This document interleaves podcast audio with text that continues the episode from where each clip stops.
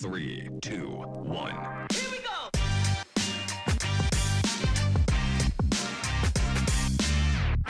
Începem azi o nouă serie de interviuri. De data aceasta vorbim cu invitații noștri despre curaj. Cunoscând complexitatea subiectului, am știut că trebuie să iau alături de mine un aliat puternic și așa cum v-am obișnuit, chem tot timpul alături de mine un prieten care să mă ajute să susținem împreună aceste interviuri, să scoatem cele mai frumoase povești de la invitații noștri. Și astăzi alături de mine este Cristina Hanganu, director comunicare și CSR Lidl România. Bună, Cristina! Bună! Mersi că ești din nou astăzi alături de mine, pentru că avem în față un interviu foarte interesant și o să am nevoie de tot sprijinul tău. Astăzi îl avem aici pe Cristi Lupșa, editor și fondator al DOR, Dector Revistă. Și m-am tot gândit cum să-l prezint, dar uitându-mă pe site-ul revistei am găsit uh, cea mai bună prezentare a lui, așa că o să o iau de acolo. A început proiectul în 2009 și odată cu ideea a făcut cam de toate. A scris, a editat, a dat cu mopul, a distribuit reviste, a vândut proiecte și publicitate, iar în rolul lui de astăzi își sprijină colegii să devină cea mai bună versiune a lor și să publice cele mai bune povești pe care le pot spune. Mersi, Cristi, că ești acum aici și spunem împreună uh, povești pentru cei care vor să ne asculte și sperăm să fie povești cu multe lecții sau multe lucruri care să ne inspire. Bună! Mulțumesc mult, Ana Maria, și mulțumesc și Cristina pentru invitație. Să ne întoarcem un pic în timp și să spunem că e martie 2020. Uh-huh. Poți să ne treci așa un pic prin ce ai simțit atunci, ce a care au fost reacțiile, emoțiile, temerile și primele voastre gânduri? Uh-huh.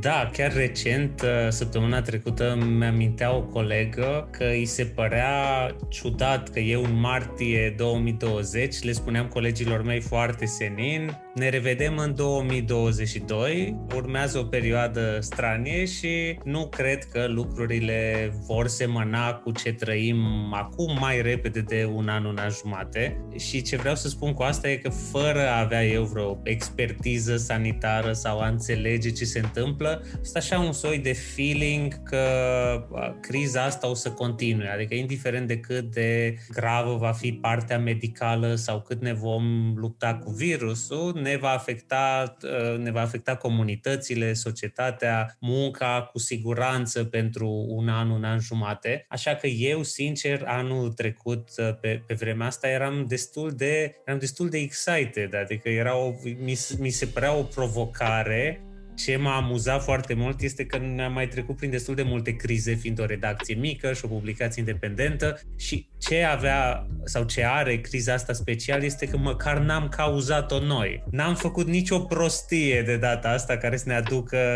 n-am luat nicio decizie greșită, n-am băgat bani în ce nu trebuia, n-am ales o direcție de dezvoltare greșită. Pur și simplu, criza asta n-a fost de la noi și sună, sună așa un pic uh, na, haz, haz de necaz, dar pentru mine a fost, a fost una din sursele astea de, hai să zicem, de entuziasm oarecum în fața crizei. Ok, uite, e o oportunitate să demonstrăm că suntem flexibili și că ne putem, și că ne putem descurca. Și asta a fost uh, mesajul meu și către colegii mei, către oamenii cu care lucram, E o oportunitate nu neapărat de a ne reinventa sau face ceva nou, ci a ne testa pur și simplu ce am încercat să construim. Toleranță la incertitudine, capacitatea de a fi împreună, capacitatea de a ne muta de pe un picior pe altul în funcție de, de ce se întâmplă și aș zice că așa, cu suișuri și coborâșuri ne-a ieșit mai mult sau mai puțin.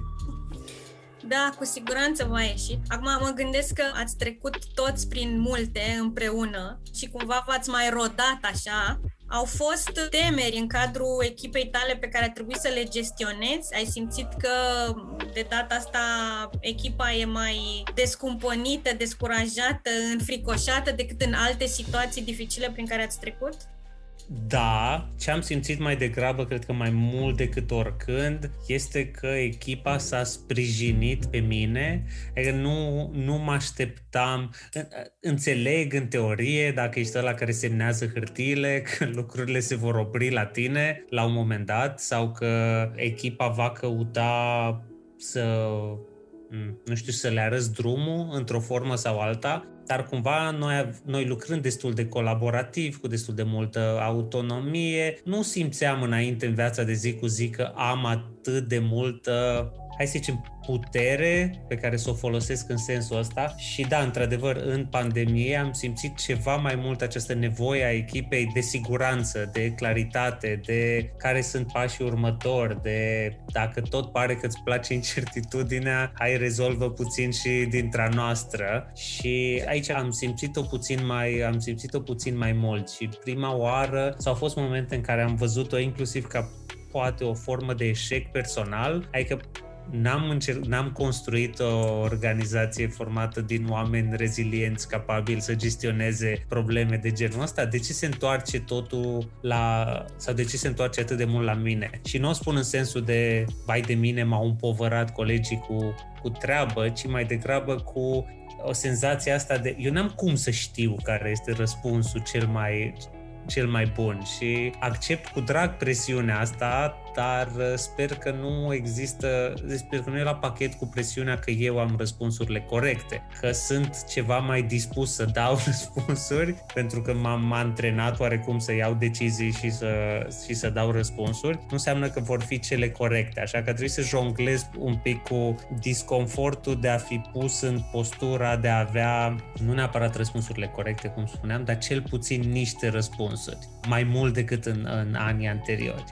Asta este o presiune pe care au simțit-o foarte mulți lideri, CEO, manageri, inclusiv să găsească răspuns la întrebarea de genul să mă vaccinez sau nu, care e cel mai bun vaccin, adică niște întrebări la care cu siguranță nu ai răspuns, nu poți decât să dai niște opinii sau să-l trimiți la niște surse, dar într-adevăr managerii chiar au simțit o presiune foarte mare în a răspunde la tot felul de întrebări care până atunci nu erau în poate nici măcar în area lor de expertiză.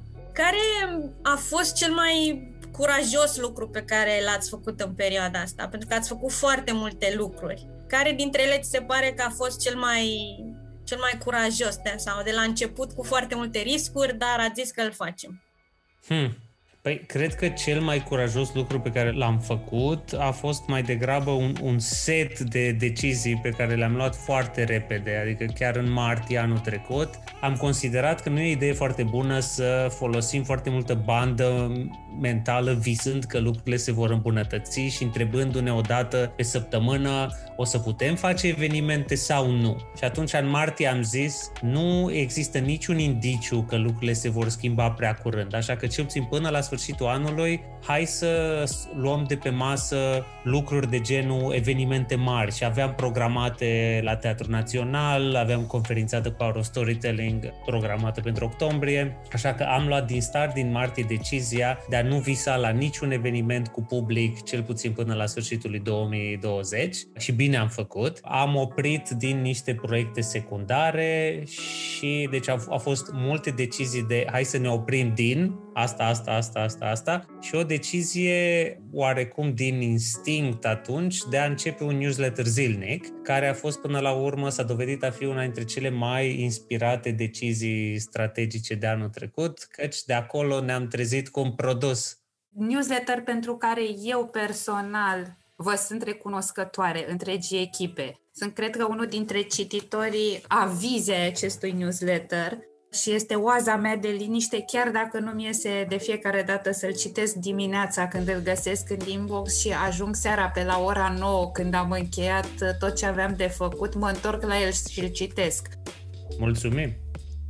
Da, și ultima chestie pe care o să zic în setul ăsta de decizii a fost una care ține de oarecum de modelul nostru de, de business. Noi am început în 2009 cu o revistă tipărită, la este ADN-ul nostru, o revistă trimestrială tipărită, dar de vreo 2-3 ani facem un soi de transformare digitală așa în pasul melcului, cum se întâmplă unele lucruri în jurnalism, unde n-ai genul de resurse care există în alte industrii. Și când s-a întâmplat pandemia, noi tocmai scosesem un număr care a rămas pur și simplu blocat în depozitele distribuitorilor sau pe drum și am zis, ok, ăsta este momentul în care desfințăm abonamentul cu revista tipărită. Nu produsul tipărit, continuăm să-l facem, să-l vindem individual, dar nu mai facem abonamente cu el. Și asta a fost din nou o decizie curajoasă, colegii mei au fost uh, sceptici, am dus niște muncă de convingere. Nu că e neapărat decizia potrivită sau că decizia asta va da roade, asta urma să vedem, dar că toate argumentele pentru a o lua sau și a vedea ce se întâmplă sunt acolo. Așa că asta a fost așa un soi de deciziile de martie 2020, care după aia au influențat absolut tot ce a urmat. Mi se pare fascinant așa cum reușești totuși să îți găsești resursele într-o industrie în care zici, băi, nimic nu se mai poate face, adică that's it, ne ducem la vale și la un moment dat o să vedem ce e de făcut, știi? Și totuși parcă de fiecare dată mai luați o gură de oxigen și mai faceți un salt din ăla fantastic în proiectul vostru este o industrie în care foarte ușor te poți păcăli uitându-te la modul în care jurnalismul se transformă sau este împins continuu către transformare de ce se întâmplă în digital, de cum fiecare dintre noi este producător de conținut și este pe toate platformele și la ce-ți mai trebuie profesioniști când toată lumea are adevărul personal. E foarte ușor să simți disperarea și să spui băi, ce rol mai am? Că fiecare umblă pe stradă cu adevărul lui. În același timp, sunt foarte mulți oameni care nu au vreme, timp, chef să-și construiască adevăruri personale pe fiecare subiect și să le trâmbițeze în lume pe Facebook și oriunde altundeva. Și atunci eu aici văd, aici am simțit și în pandemie că noi avem un rol de a curatoria lumea în cel mai bun, uh, în, sau mă rog, în cel mai rău caz și în cel mai bun de a aduce și lucruri noi pentru cei care poate au ei niște adevăruri de ale lor pe unele subiecte, dar nu pe toate. Așa că cel puțin putem să fim un ghid sau un prieten de încredere și eu cred că jurnalismul da, are mari probleme, inclusiv fundamentale de care este rolul lui, dincolo de alea de business, de cum Dumnezeu se poate finanța pe termen lung, dar are și o oportunitate dacă se repoziționează un pic față de public și societate în, într-un fel sau altul. Așa că cred că este, na, e, e ușor să cazi în uh, vai ce groaznic e, dar sunt și multe lucruri bune dacă reușești să te uiți acolo dacă reușești să te uiți cu curaj și pentru că ai deschis cumva direcția asta, ce înseamnă curaj pentru tine? Cum ai definit tu curajul? Când eram mic, credeam că curajul este opusul fricii. Este o persoană destul de, mă rog, este o persoană introvertă și destul de timidă și fricoasă după propria mea poveste. Și atunci când eram mai mic, curajul era acest spațiu de neatins în care dacă erai curajos, înseamnă că nu-ți mai era frică de nimic și puteai să faci absolut orice în viață și orice obstacol putea fi depășit. Și în timp ce am învățat este și cum definesc eu curajul pentru mine, este sau ține de capacitatea de a acționa cu toate fricile și vulnerabilitățile și riscurile la pachet. Și într-un fel, poate ce am descoperit chestia asta, am simțit-o ca pe o eliberare, pentru că altfel curajul mi se părea un deziderat la de neatins. Cum Dumnezeu poate să nu-ți fie frică de nimic? Și odată ce mi-am dat seama, nu, știi că cred că Aristotel spunea că opusul fricii nu este curajul, ci nesăbuința sau ceva de genul ăsta. Și atunci am zis, a, dacă curajul e la mijloc între frică și nesăbuință, I can get there. Adică până la stadiu de mediocru pe linia asta pot să ajung. Și atunci pentru mine asta a ajuns să fie curajul de a acționa fără a te preface că nu există griji și frici și întoieli și așa mai departe. Dar e mai bine, cred, sau mă rog, asta de, pentru mine, am dat seama că e mai bine să fac decât să stau și să ruminez la, la nesfârșit. Și de asta necesită niște curaj. Aș vrea să vă duc un pic în povestea asta. Pe de o parte e vorba de curajul ăla mânat de adrenalină, dacă vrei, în situații limită când trebuie să faci lucruri. Și mai e un tip de curaj pe care eu îl admir fantastic de mult, curajul pe termen lung, de cursă lungă, genul curajul de maraton. Și de ce vorbesc despre asta? Pentru că mie, eu întotdeauna am admirat echipa de la DOR, pentru cât de curajoși ați fost voi în multe decizii pe care le-ați luat de-a lungul existenței voastre, de la, în primul rând, a vă duce pe o nișă foarte mică, într-o industrie care de mulți ani pare să tragă să moară, one way or another, Așa. Și întotdeauna m-a fascinat faptul că ați avut atât de mult curaj și ați fost și extrem de încăpățânați în curajul ăsta al vostru. Și o să folosesc un citat pe care l-am folosit uh, și în anteriorul podcast pentru că îmi place foarte, foarte mult. Goethe spunea curajul conține geniu, putere și magie și din astea trei ingrediente, mie magia îmi place cel mai mult. Și ce vreau eu să te întreb și unde am vrut să ajung cu întrebarea mea foarte lungă și nejurnalistică total, dar hei, sunt om de PR până la urmă. De unde, de unde faceți rost de magie și cum faceți? Pentru că voi aveți curaj pe termen lung. Da, v-ați uh, repoziționat acum uh, în martie 2020, ați luat niște decizii super curajoase, dar voi făceați chestia asta și dinainte. Uh, uh, Where is the magic? Cred că e ceva mult mai pământean aici. Noi am luat-o... Nu! A, da, îmi pare rău. Noi am luat o decizie Te rog! De, destul de devreme în viața Dor în care am zis că pentru noi a face lucrurile așa cum considerăm noi că e bine să fie făcute și să ne îndeplinim misiunea și să nu ne încălcăm niște principii e mai important decât să supraviețuim. Și atunci această magie pentru și curaj de cursă lungă vine dintr-o disponibilitate la risc care are în spate ace- această, această formulare. Preferăm să ne închidem decât să ne încălcăm principiile. Și cred că pentru mulți oameni care încep ceva dintr-un soi de nevoie personală sau dintr-o pasiune sau dintr-o dorință de a face o schimbare, e important să nu piardă asta din, din vedere. Există și niște antreprenori absolut spectaculoși, capabili să vadă oportunități în piață, dar pentru care e vorba despre a reuși și de a bifa ceva și de a specula un moment pentru noi nu era despre asta, era despre a ne îndeplini niște nevoi, de a-i ajuta pe alții să-și îndeplinească niște nevoi și dacă merge bine, dacă nu merge, mai încercăm cât se poate, dar uh,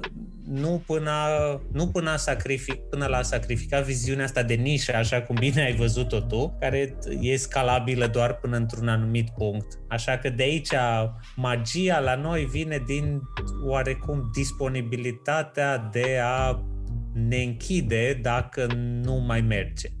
Dar știi ce mi se pare fascinant la ce ai spus tu mai devreme? Faptul că dacă extrapolăm la zona de business mare și te uiți în uh, companiile astea foarte mari care au reușit și au reușit spectaculos unele dintre ele. Sunt companii care s-au ținut foarte tare cu dinții, dacă vrei, de ce în lumea corporate se numește misiune, viziune și valori. Uh-huh.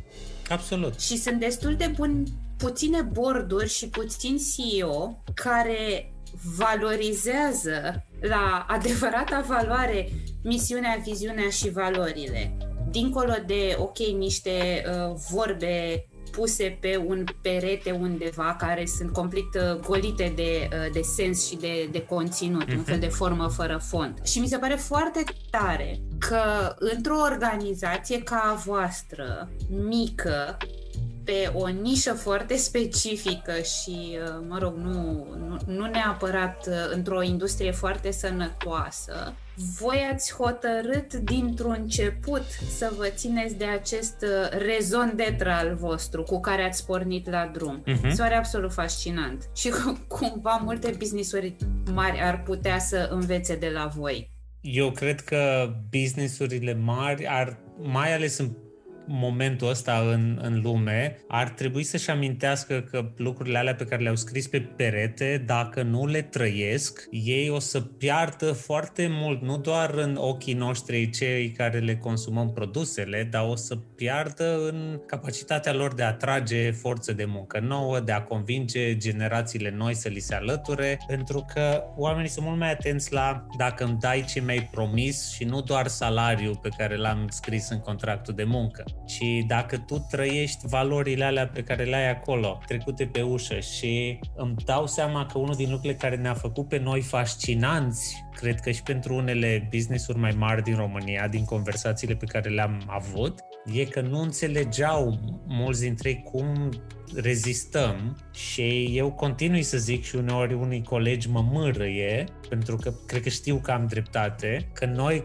existăm după 12 ani, sigur, contează că facem jurnalismul așa cum ne-l dorim, dar existăm în primul rând pentru oarecum această nebunie și încăpățânare de a ne trăi misiunea și valorile. Pentru că inclusiv multe relații cu mai multe companii sau proiecte pe care le-am făcut sau oameni care au avut încredere în noi, nu cred că au cumpărat de la noi jurnalismul pe care îl facem, cât au cumpărat de multe ori modul în care ne uităm la lume și ne poziționăm față de ea. Ceea ce pare un pic straniu, dar cred că e ceva aici și cred că pandemia asta a subliniat destul de mult important, companiile mici sau mari, firmele, ONG-urile, whatever, care știau de ce există și de ce fac ce fac, cu toții ne-am luat-o în perioada asta. Dar cred că ăia care erau acolo doar ca să mai ciupească ceva sau doar să maximizeze profit de unde se poate, eu cred că pe aia i-a pălit și în alte locuri decât doar niște resurse sau niște viteză sau niște spații de desfacere. Așa că nu mă păcălesc că pandemia asta o să facă mediul corporate sau mediul de afaceri sau în general orice mediu antreprenorial mai atent la misiune și valori.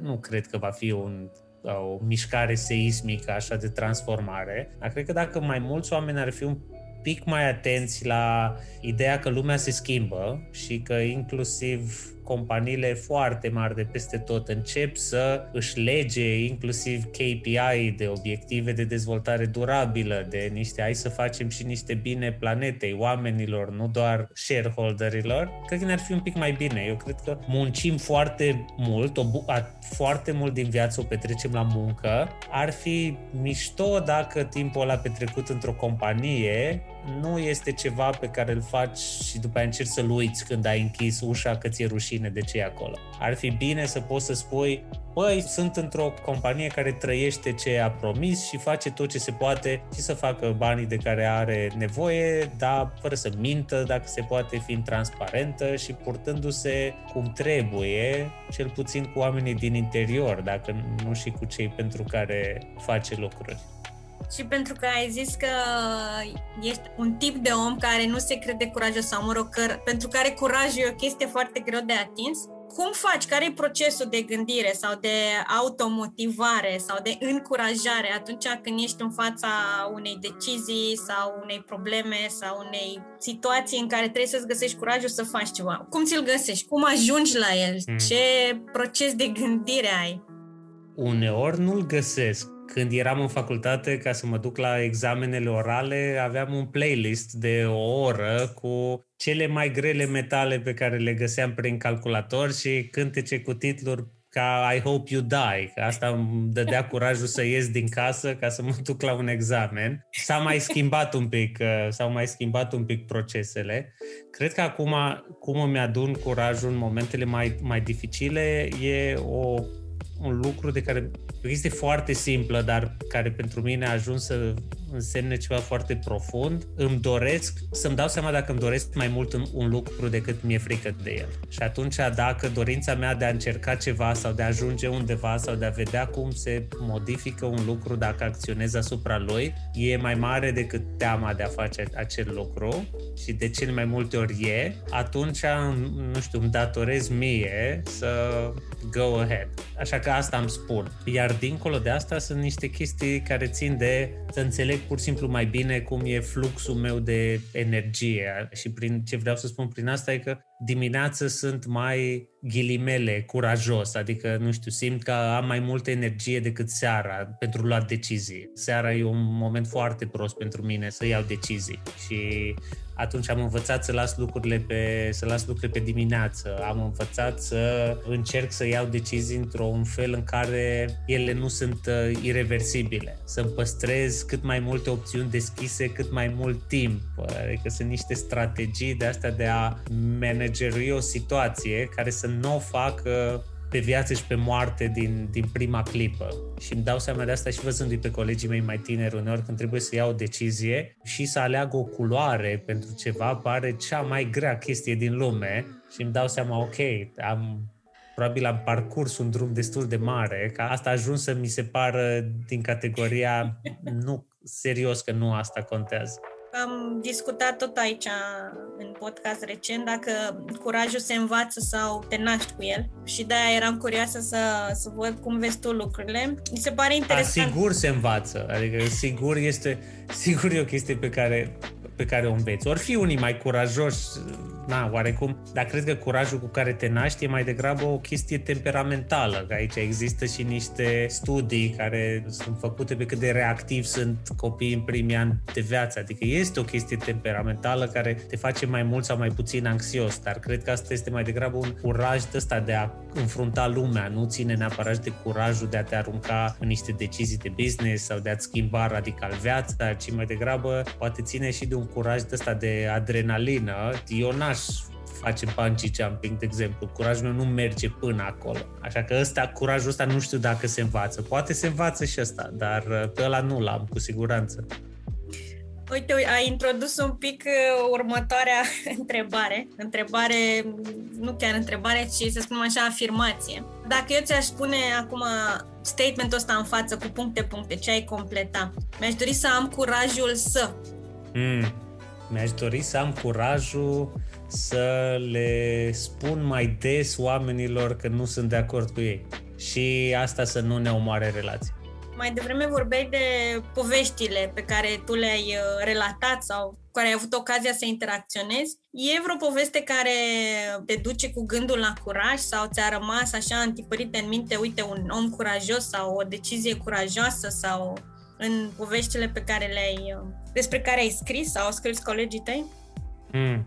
Cred că foarte multe dintre poveștile pe care le-am spus în, în ultimii ani astea mai importante au legătură cu dacă nu este despre curaj, atunci au la bază un curaj a oamenilor care au scris de a se arăta. De exemplu, anul trecut am publicat o chestie foarte dificilă scrisă de colega noastră Ioana despre un abuz sexual pe care l-a suferit când era minoră din partea tatălui. Și asta e o poveste groaznic de greu de spus, dar mai ales groaznic de greu de spus dacă tu ești persoana care a trecut mm-hmm. prin mhm. asta și dacă abuzatorul este parte din, parte din familia ta și procesul a fost interesant pentru că curajul pentru mine la Ioana a trecut dincolo de faptul că a făcut mărturisirea asta, curajul a fost de a scrie un text care nu era despre asta, ci era mai degrabă despre ce înseamnă să trăiești cu o traumă și ce înseamnă să-ți găsești de-a lungul vieții modalități de a o procesa și a integra și în special de a reuși să o externalizezi prin scris.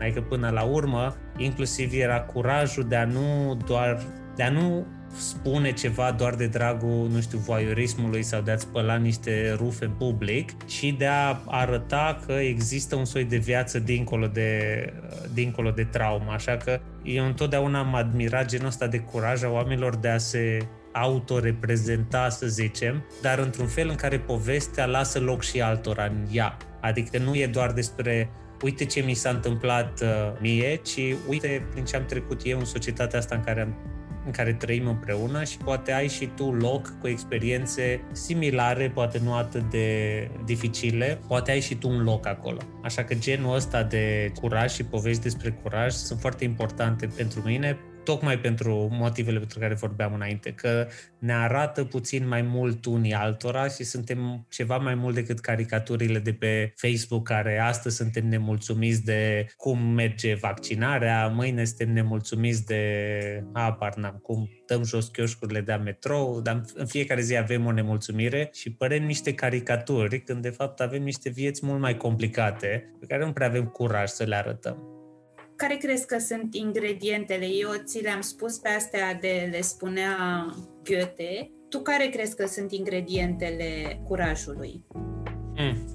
Aș mai pune, aș mai pune cel puțin două sunt foarte de acord cu tine că ne lipsește, cel puțin în România, dar probabil nu doar, ne lipsește curajul ăsta de maraton, pentru că orice soi de schimbări pe termen lung sau schimbări mari în toate sistemele astea care ne înconjoară, necesită schimbări de maraton. Nu se întâmplă cu schimbat antrenorul după 5 etape, schimbat ministru după 6 luni, schimbat șeful după un trimestru. Schimbările mari necesită, necesită maratonul ăsta, care necesită și acele geniu, putere și niște magie, dar cred că necesită și două chestii care se găsesc mai greu în piețele noastre. Primul e răbdare și cred că aici ne influențează foarte mult și faptul că totul trebuie să se întâmple acum și totul trebuie să se întâmple astăzi și totul trebuie livrat azi și azi îmi trebuie ce mi-a venit mie ideea că îmi trebuie și dacă nu găsim niște răbdare, ok, poate răbdarea pe persoană fizică unde te-ai obișnuit, mai ales după ultimul an, totul să-ți fie livrat cel târziu mâine, poate asta o să ne o regăsim mai greu și aici e, na, o pur și simplu ceva cu care trebuie să învățăm să trăim, dar măcar în sistemele astea sociale, în educație, în sănătate, în uh, relația cu autoritățile locale, poate avem, învățăm să avem și noi mai multă răbdare, dar și ei mai multă răbdare. Deci asta e unul. Și doi, Asta este the shortest supply. Cred că eu sunt un mare fan al uh, lui Brené Brown care vorbește foarte mult despre curaj legat de vulnerabilitate și cred că vulnerabilitatea e cealaltă chestie care ne lipsește. Vulnerabilitate o definesc sau o înțeleg așa cum o prezintă și ea ca disponibilitatea de a manifesta disconfort, de a spune că nu știi, nu înseamnă de a face sharing de toate lucrurile care ți s-au întâmplat în viață, dar pur și simplu de a fi alături de colegii dintr-o echipă în pandemie și să spui, nu știu exact unde mergem, dar hai să discutăm despre asta sau hai să încercăm XY,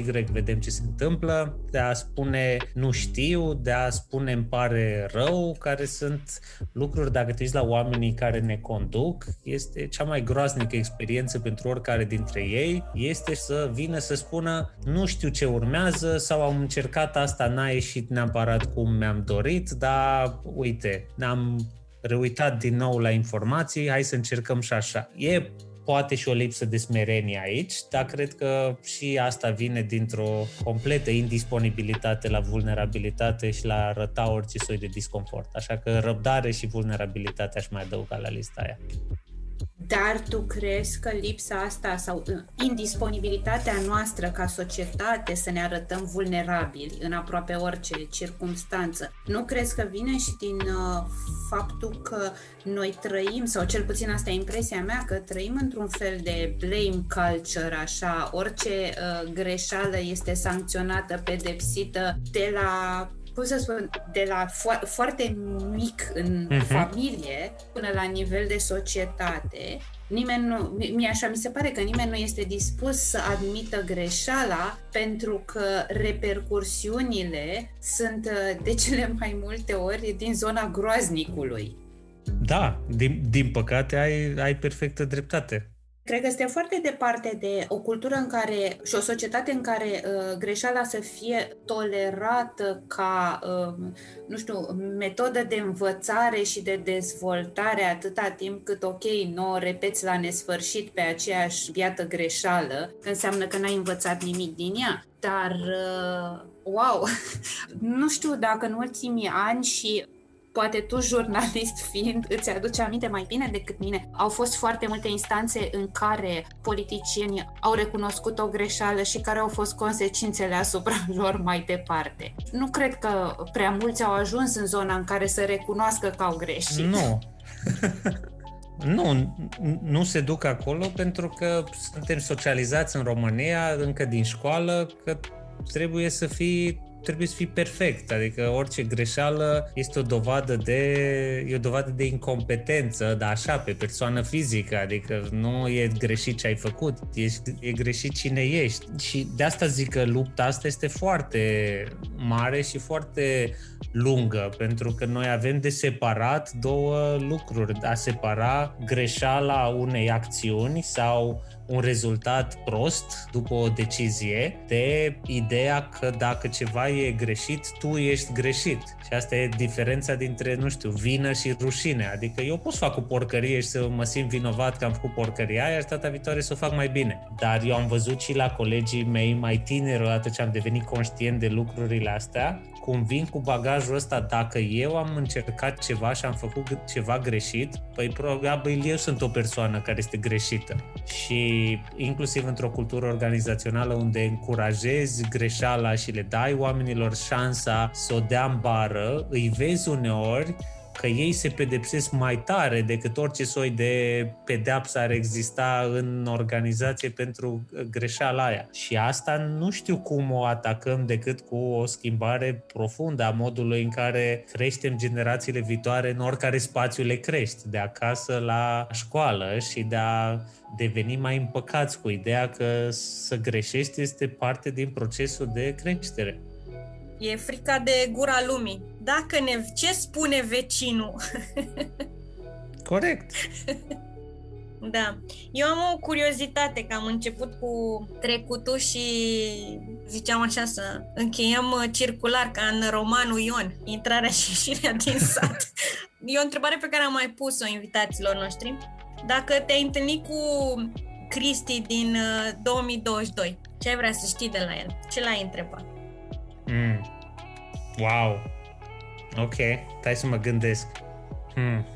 Nu știu, l-aș întreba cum am depășit obstacolele de, de azi, adică l-aș, l-aș întreba care să-mi explice cum am ajuns la soluțiile care au, ne-au făcut să depășim nu obstacolele 2020, ci ale ale lui 2021, care acum, cel puțin la noi, sunt uh, obstacole care țin de o formă în asta de oboseală care nu se mai tratează cu o săptămână, două săptămâni libere. E o oboseală în asta cronică pe care o ducem în noi, o senzație de asta de repetitivitate, de cadrane în care trăim și asta mi-ar plăcea să știu dacă m-aș întâlni cu varianta din, din viitor, cum am rupt bucla asta. Pentru că pare o misiune chiar mai dificilă decât aia de anul, de anul trecut, în care pur și simplu totul s-a schimbat de pe o zi pe alta și trebuia să te descurci. Acum totul este la fel în fiecare zi și întrebarea e cum te descurci. Pentru că Cristina a insistat cu magia, tot despre viitor, o întrebare. Will you do any magic in the future? Pregătești ceva curajos acum pentru viitorul apropiat? Lucrați la ceva? Lucrăm la ceva, pentru că nici 2021 nu o să ne permită să facem evenimentele alea mari pe care le aveam. Vreau să vedem cum ar arăta totuși făcute pe, pe net. Adică nu vreau să treacă încă un an fără a încerca să facem Door Live, care era spectacolul nostru de jurnalist pe scenă, și conferința de Power of Storytelling, să vedem cum ar putea să arate digital. Nu doar să le transpunem, să vedem ce putem să facem cu ele ca să fie altfel. Asta e o chestie. Și a doua ține de, cred că ține și de o maturizare a echipei și de un moment în care am zis, hai să încercăm să le oferim spațiu, mai ales colegilor cu mai multă experiență sau mai multă claritate în ce își doresc să facă, să construiască niște proiecte mai ambițioase. Asta înseamnă, poate ne putem asuma riscul să nu publici ceva în fiecare lună și să stăm 6-7 luni și să ai o chestie mare, să ai o serie, să ai un ceva care poate nu este legat de actualitatea pe care o trăim, dar este ceva mult mai profund care te atinge în alt fel. Așa că oarecum astea sunt cele două tipuri de lucruri care sper să aibă magia necesară în ele cu care să ne lăudăm la finalul anului. Cristina, pentru că ai spus cuvântul cheie al acestei întâlniri, te las pe tine să tragi concluziile sunt multe lucruri frumoase care s-au spus în podcastul ăsta. Eu plec cu unul care este foarte aproape de sufletul meu, cel care se referă la curajul de a te ține de rezon de trău tău ca organizație sau ca om, pentru că e în egală măsură adevărat și pentru noi ca indivizi, să ne întoarcem întotdeauna la ok, ce mă mână pe mine Cristina sau Cristi sau Ana în luptă în fiecare zi? Și mi se pare pentru fiecare dintre noi care ne ținem de această misiune personală sau de organizație, mi se pare un act de curaj în fiecare zi. Și câteodată este foarte complicat, dar cred că pe termen lung este un efort uh, benefic și știu că sună cumva dubios așa, dar cel puțin la nivel de organizație, la nivel de business-uri, de organizații, cu siguranță este parte din sustenabilitatea acelei organizații. Și cred de asemenea că și la nivel de individ este ceva extrem de important, inclusiv pentru sănătatea ta mentală, ca să zic așa.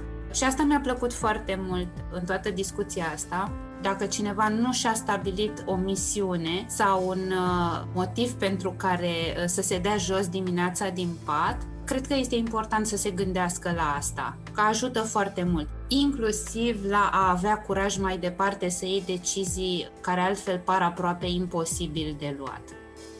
Mulțumesc, Cristina! Mulțumesc, Cristi! A fost o adevărată plăcere! Mulțumesc! Și eu! Și pentru cei ce ne ascultați, nu uitați, aveți curajul să spuneți povești. Puterea poveștilor este fantastică și avem nevoie de povești în perioada asta pentru a ne găsi curajul să mergem mai departe, să fim creativi, să inovăm și să creștem așa cum trebuie și așa cum se cuvine.